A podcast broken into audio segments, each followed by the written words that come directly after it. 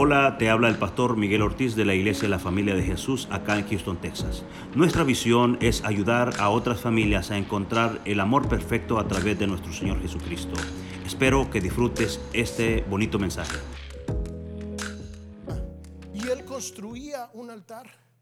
La única vez que Dios se le reveló a Abraham y él no construyó un altar fue la primera vez que le habló cuando le dice sal de Ur de los caldeos y, vea esta tierra. Es la única vez que Dios le habla a Abraham y él no levanta un altar en ese lugar. Después en toda su vida y en todo su recorrido, Abraham aprendió a levantar altares. ¿Por qué? Porque él había aprendido a caminar en la palabra de Dios. Abraham se conoce como el padre de la fe. Y cuando empezamos hablar de este tema de los altares, yo empecé con el, con el tabernáculo y con el templo.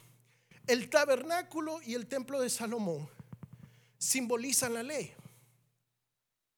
Y para usted poder entrar y encontrarse con la presencia de Dios, usted tiene que experimentar muerte, usted tiene que pasar por el altar y después poder tener un encuentro con Dios.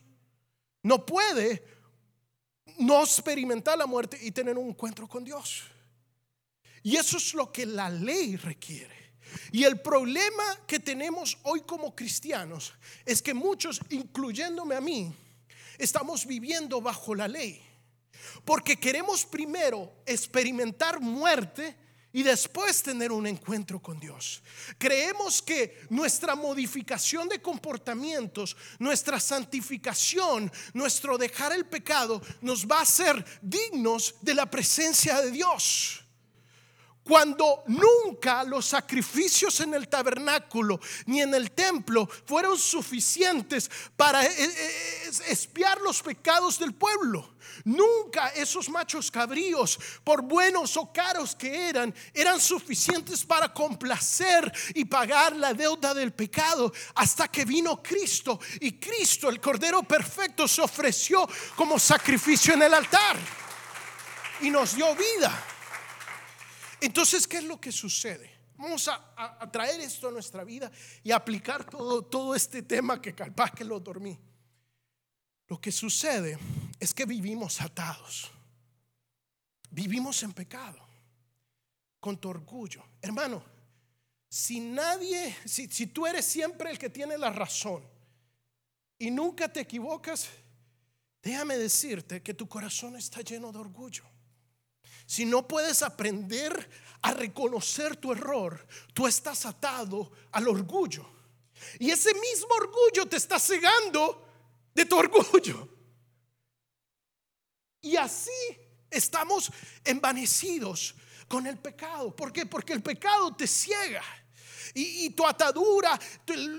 hay cosas que son más evidentes. Hay pecados que están a la luz de piel y que, que la droga, que el cigarro, que el alcohol, que la violencia. Y todos estos pecados te están atando. Pero hay, hay cosas que como cristianos hemos logrado dejar pero no hemos logrado dejar el orgullo, el enojo, la, la, falta de paciencia, el hablar mal.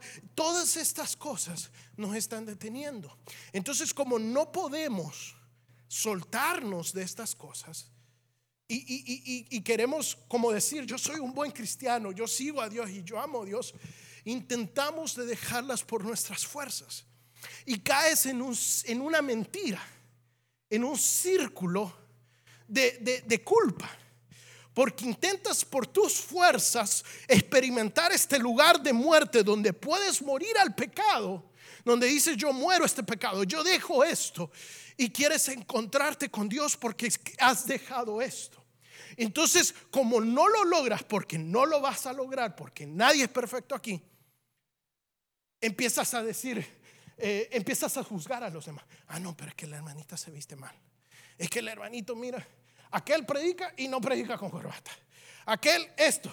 Y los músicos más. Entonces, como tú no, no alcanzas a encontrarte con Dios, quieres vivir por tus obras y por tu sacrificio. Es decir, mi sacrificio, el sacrificio que estoy dando en el lugar de muerte, a lo que yo estoy a lo que yo muero, es mayor que lo que el hermano muere. Porque aquel hermano tiene tatuajes, porque aquel hermano tiene aritos, porque aquella hermana se viste así, porque aquel hermano habla así, pero yo no, yo he logrado sacrificar eso. Y estás cegado a que lo que tú has logrado no es nada. Y no puedes entrar al lugar santísimo, al lugar de encuentro. Pero nosotros no vivimos bajo la ley, vivimos bajo la fe y gracias a Dios.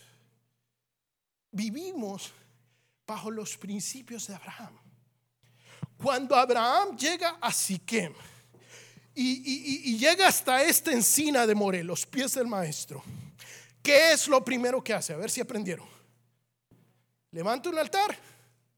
No. ¿Qué hace? Se encuentra con Dios. Y hasta eso es un poco incorrecto. Dios se encuentra con él. Es Dios que le sale y le aparece y le dice, esta es la tierra donde yo te voy a bendecir.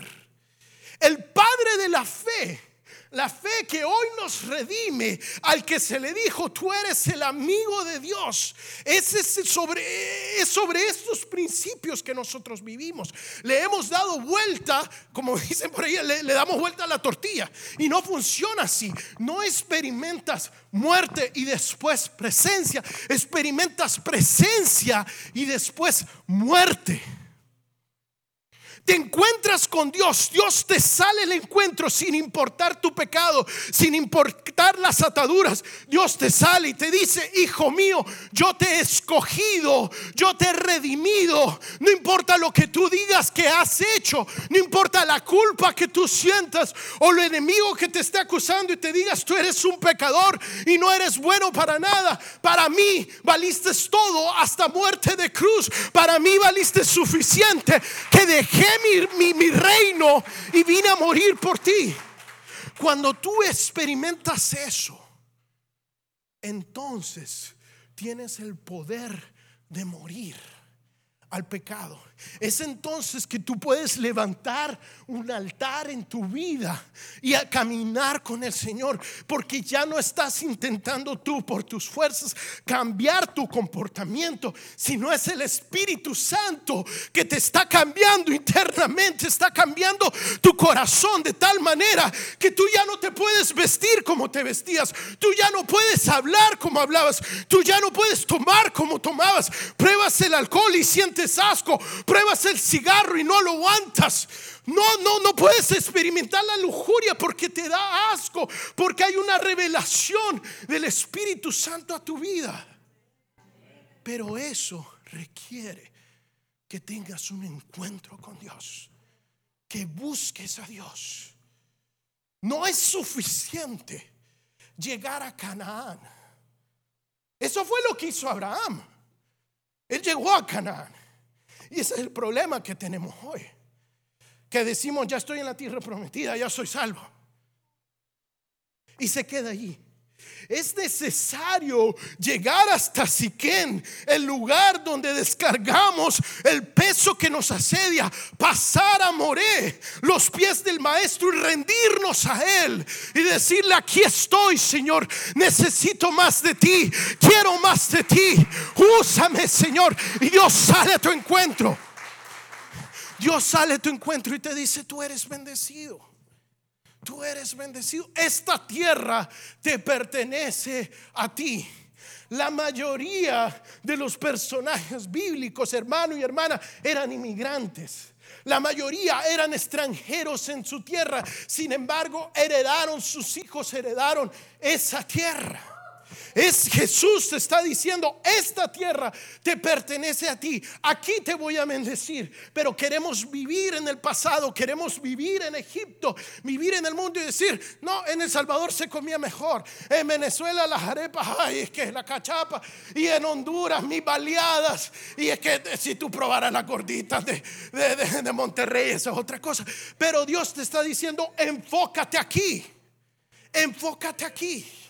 No importa que no tengas, no pongas excusa, porque yo te estoy abriendo las puertas. Ya no, ya nos dio hambre. No, no, si, si me empieza con hambre ya me distraigo acá, ya, ya perdí el hilo de donde iba. Cuando tú creas, tú levantas un altar en, en tu vida, personalmente, porque, ojo, este es el primer altar que Abraham levanta en su vida. Es, es, en su caminar con Dios. Es la primera vez que él tiene esta revelación y empieza a pasar por este lugar de muerte. Tú estás bendiciendo a tus generaciones. Eh, Génesis 35, 3 al 4. Jacob dice, vamos a Betel, allí construiré un altar a Dios que me socorrió cuando estaba yo en peligro y que me ha acompañado en mi camino. Así que Jacob, que le entregaron, eh, así que le entregaron a Jacob todos los dioses extraños que tenían junto a los aretes que llevaban en las orejas y Jacob los enterró a la sombra de la encina que estaba cerca de donde en Siquén. Jacob, el nieto de Abraham, huyendo por su vida, ya había pasado por este lugar por primera vez. Ya sabía que este lugar, en este lugar había bendición. Allí había un, un puente del cielo a la tierra. Y cuando pasa por ese lugar, es un lugar que su, que, que, que, su abuelo ya había cimentado, que su padre había trabajado en este lugar. Era una esfera espiritual que había conquistado. Y Jacob venía luchando con su propio pecado. Y la bendición de Dios lo alcanza a él. Él tiene que tomar el paso y decir, vamos a dejar los ídolos, porque nuestros hijos tienen que, que tener un encuentro personal con Dios. Pero lo que Abraham hizo, bendijo a Jacob, porque por gracias a que había un altar ahí, él enterró esos ídolos. Él enterró ese pecado, lo que tú estás haciendo, el altar que tú estás levantando en tu vida personal, tus hijos lo van a, cosechar y los hijos de sus hijos lo van a volver a cosechar.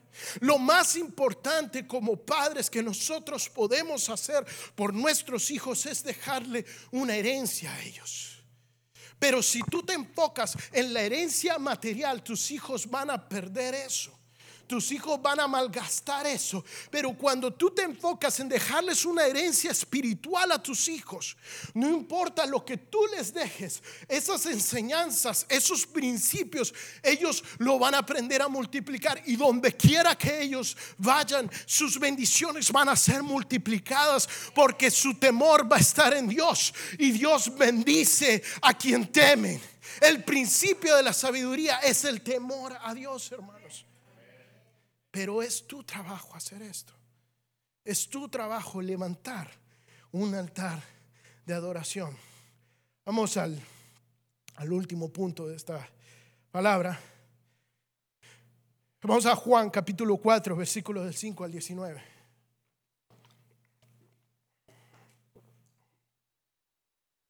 Cuando lo tengan me indican con una menos, si lo ponen atrás en la pantalla. Y dice, versículo 5, Jesús llegó a un pueblo samaritano llamados, ¿cómo? Cerca del terreno de Jacob que había dado a su hijo José. A, su hijo José. Allí estaba el pozo de Jacob. Jesús, fatigado del camino, se sentó junto al pozo. Era cerca de la mediodía. Sus discípulos habían ido al pueblo a comprar comida, o sea, Jesús estaba solo. En eso llegó a sacar agua una mujer de Samaria y Jesús le dijo, dame un poco de agua. Pero como los judíos no usan, no usan nada en común con los samaritanos, la mujer le respondió, ¿cómo se te ocurre pedirme agua si tú eres judía? Yo soy si tú eres judío, yo soy samaritana. Jesús le dice, si supieras lo que Dios puede dar y conocieras el que te lo está pidiendo, el que te está pidiendo agua, tú le habrías pedido a él y él te habría dado agua que da vida. Jesús, eh, la, la, mujer le dice, Señor, ni siquiera tienes con qué sacar el agua y el pozo es muy hondo. ¿Dónde pues vas a sacar esa agua que da vida? ¿Acaso tú eres superior a nuestro padre Jacob que nos dejó este pozo de, la cual, de lo cual vivieron sus hijos y su ganado? Y Jesús le responde y le dice, todo el que beba de esta agua eh, volverá a tener sed, pero el que beba del agua que yo le daré no volverá a tener sed jamás, sino que dentro de él eh, es, esa agua se convertirá en un manantial que brota vida eterna. la mujer dice, Señor, dame de esa agua para que no vuelva a tener sed ni siga bien, viniendo aquí a sacarla. Ve a llamar a tu esposo y vuelve acá, le dijo Jesús. No tengo esposo, respondió la mujer. Bien has dicho que no tienes esposo. Es cierto que has tenido cinco y el que ahora tienes no es tu esposo. En esto has dicho la verdad. Señor, me doy cuenta que eres profeta.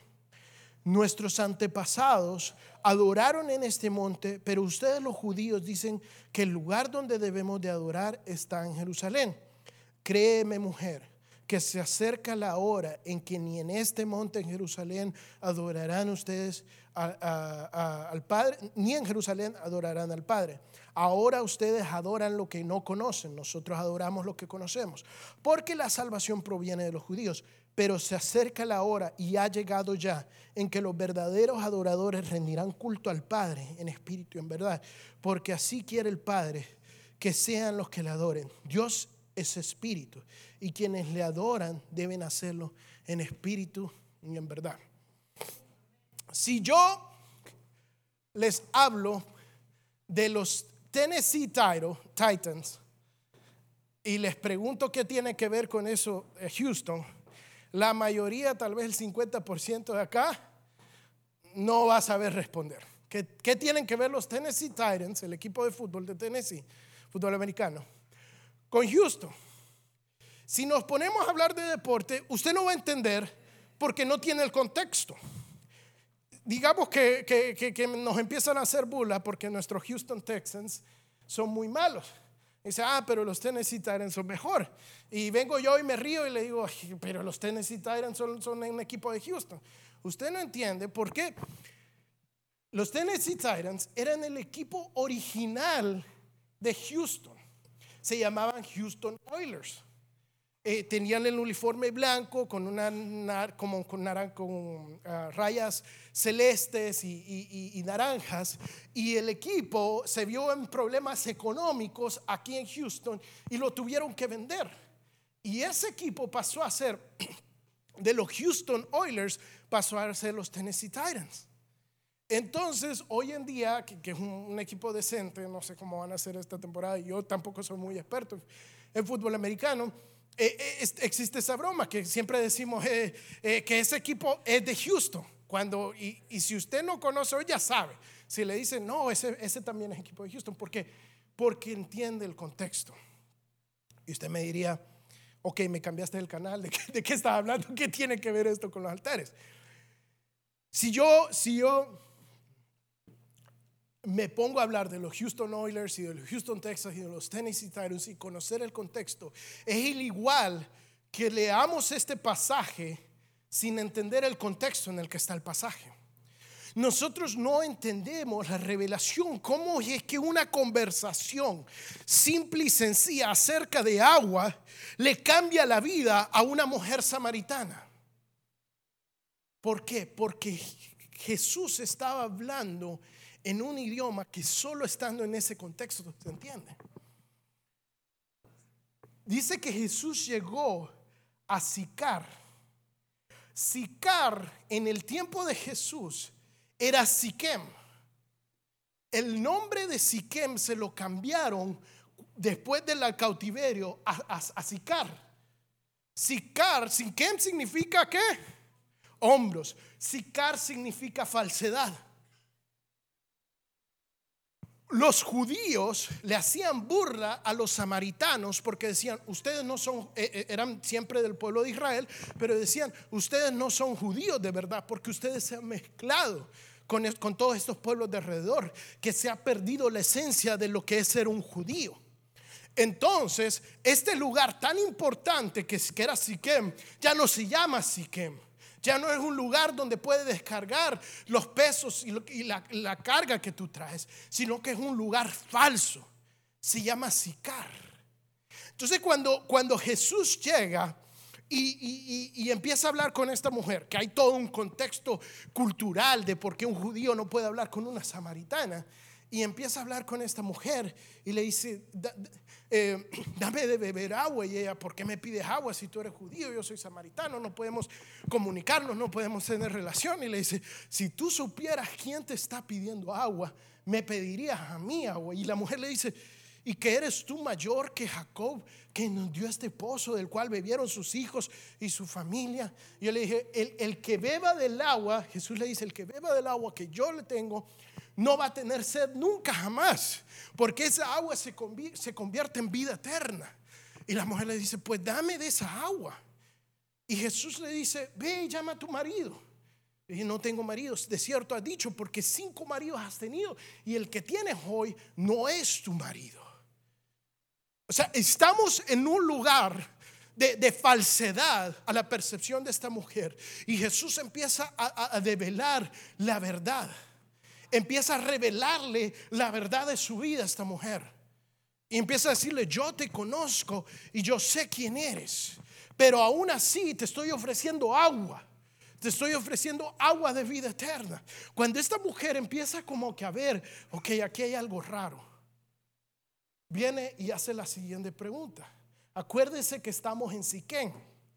En Siquén hay dos montes, el monte Elba y el monte Jericín la mujer le pregunta, ¿en dónde hemos de adorar? En el monte donde adoraron nuestros padres, Jericín, o en el monte de Jerusalén. Jerusalén estaba en un monte, había otro altar allí, estaba el templo de Herodes en ese altar.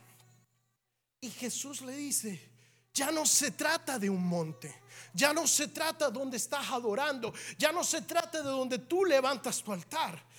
La hora viene y la hora es ya donde el Espíritu busca gente, adoradores que adoren en espíritu, no en un lugar, sino donde ellos están, que el Espíritu se pueda conectar con el Padre y adoren en verdad, no adoren en, una falsedad de Sicar, sino en una verdad de Siquem, porque no importa el lugar, sino es la condición en la que adoras.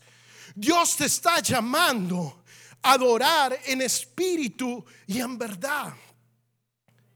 Y el problema que hemos convertido a Siquem, el lugar donde ponemos nuestras cargas en un sicar, en una falsedad. Y estamos viviendo sin levantar, eh, sin tener encuentros con Dios y levantar altares. Estamos viviendo en falsedad. Y Dios está viniendo y se está encontrando y te está ofreciendo agua y agua de vida eterna. Y te está llamando a vivir en la verdad. Pero tú dejas que tu pecado te detiene y le dices, no, pero es que, es que yo no tengo marido, yo estoy en una condición pecadora. Y Jesús te está diciendo, no importa con tal que tú me busques en espíritu y en verdad yo puedo redimirte, yo puedo cambiarte. La, la, la vida, las circunstancias de la vida de esa mujer no cambiaron en ese momento. Su corazón cambió, se convirtió a Cristo, pero su vida fue siendo redimida después de eso cuando predicó la palabra. Yo no sé en qué condición has venido tú. Yo no sé en qué, cargas y pesos y pecados tú estás cargando. Pero Dios está levantando aquí un siquem, a los pies del maestro, para que tú puedas rendir esas cargas, para que tú puedas dejar eh, cualquier tipo de falsedad y encontrarte en la verdad en Él. A levantar este altar y decirle, Señor, aquí estoy. Así como soy, así como tengo, Señor, así vengo a ti. Para que tú hagas y deshagas, para que me des de esa agua de vida eterna que tanto necesito, Señor, para que rompas las cadenas que el pecado ha atado, para que rompas con esta depresión, para que me sanes, Señor. Señor, ven a mi encuentro, ven a mi encuentro para que muera yo y vivas tú, y ya no sea yo, sino sea Cristo en mí. Eso es lo que Dios está haciendo. Y aquí se está abriendo los cielos. No porque este es un lugar físico, sino porque el Espíritu de Dios está aquí. Voy a invitar a los músicos que pasen.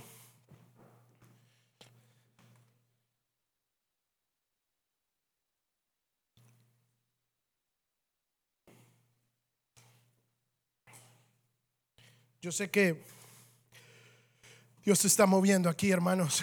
Y si, si usted estuvo en los dos cultos, usted se habrá dado cuenta que fueron cultos muy diferentes. Eh, y, y, no es algo que yo pudiese culpar a mí, a mi persona, culparme a mí, culpar a los músicos, pero es el enemigo que se levanta y quiere detener las bendiciones de, de Dios.